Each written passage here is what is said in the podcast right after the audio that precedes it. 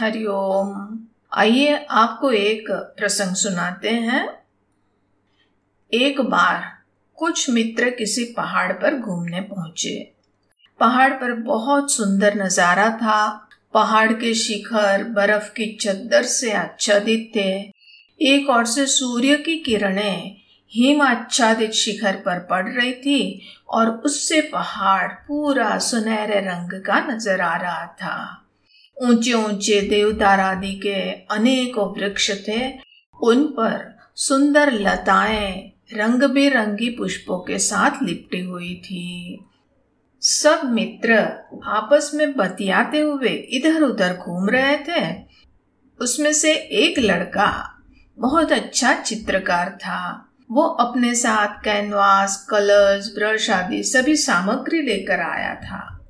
इतने सुंदर दृश्य को देखकर उन्होंने एक स्थान पर कैनवास का स्टैंड लगाया और उस पर कैनवास लगाकर चित्र बनाने में व्यस्त हो गया। अन्य सब मित्र इधर उधर घूमते हुए वहाँ पहुँचे। उतने समय में इनका सुंदर चित्र भी तैयार हो गया। चित्र इतना सुंदर था कि वह स्वयं भी उसे खूब निहारता रहा। वो उल्टे कदमों से चित्र से थोड़े दूर जाता, उसे देखता, फिर कुछ कमी नज़र आने पर उसे आकर ठीक करता। फिर वो वापस जाता, फिर उन दूर से देखता, फिर कुछ टचअप करता। इस प्रकार करते करते उनको पूरी संतुष्टि हो गई। तो वो चित्र को काफ़ी दूर से देखता रहा और उल्टे कदमों से उससे दूर भी जाने लगा। उस चित्र को देखने में वो इतना खो गया था कि उसे समय, स्थान आदि का कुछ भी भान नहीं रहा। उतने में एक मित्र तेज़ी से दौड़ता हुआ आया और उसने पास में रखे हुए कलर्स वाला जो पानी था, वो उस पेंटिंग पर उधेल दिया। चित्रकार ये देखकर एकदम शौक रह गया और दौड़ता हुआ वो चित्र की ओर आया। अपने मित्र को खूब खरी खोटी सुनाने लगा और पूछने लगा कि आखिर तुमने ऐसा किया क्यों? पहले तो मित्र ने उनकी सब बातें सुन ली। फिर उसने बताया कि तुम जरा पीछे मुड़कर देखो, वहाँ क्या है। चित्रकार मित्र ने जब देखा तो उसे ये दिखाई पड़ा कि वह जहाँ तक गया था, उसके जस्ट पीछे एक अत्यंत गहरी खाई थी।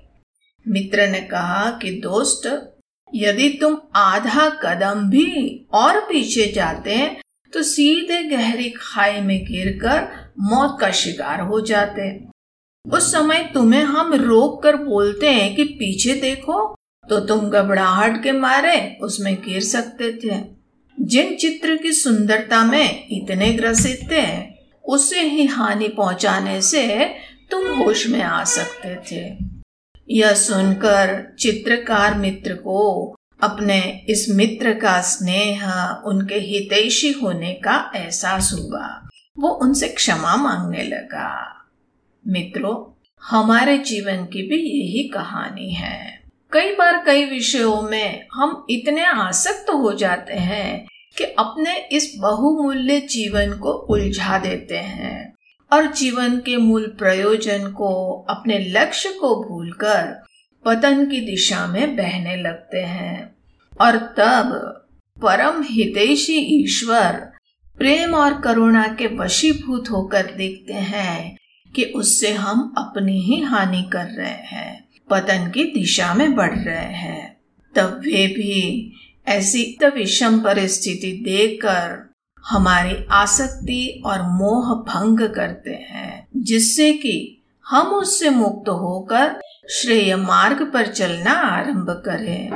किंतु उनकी निष्ठुरता में ऐसी परम करुणा को हम नहीं देख पाते और भगवान को ही उलाहना देने लगते हैं।